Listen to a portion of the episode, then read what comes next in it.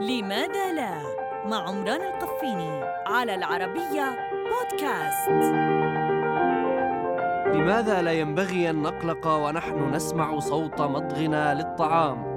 لا ينبغي أن يقلقك عزيزي المستمع إلا تلك الفتاة إذا صادف أن تعملا متجاورين وهي تأكل التفاحة لا بل إنها تأكلها أول ما تصل إلى كرسيها وقبل أن تعدل جلستها. ألا أكلتها قبل أن تخرج من البيت أو أبقتها حتى البريك خلال ساعات الدوام بعيدا عن أسماعنا؟ تسمع صوت مضغك الطعام عن طريق الجمجمة والعظام وسط ناقل للصوت أفضل كثيرا من الهواء على أن عظام الجمجمة قريبة من عصب السمع. ما يجعل صوت مضغك للطعام مسموعا لك وحدك غالبا فلا تقلق. أما تلك الفتاة فلا بد أنها تأكل الطعام بصورة خاطئة والله أعلم.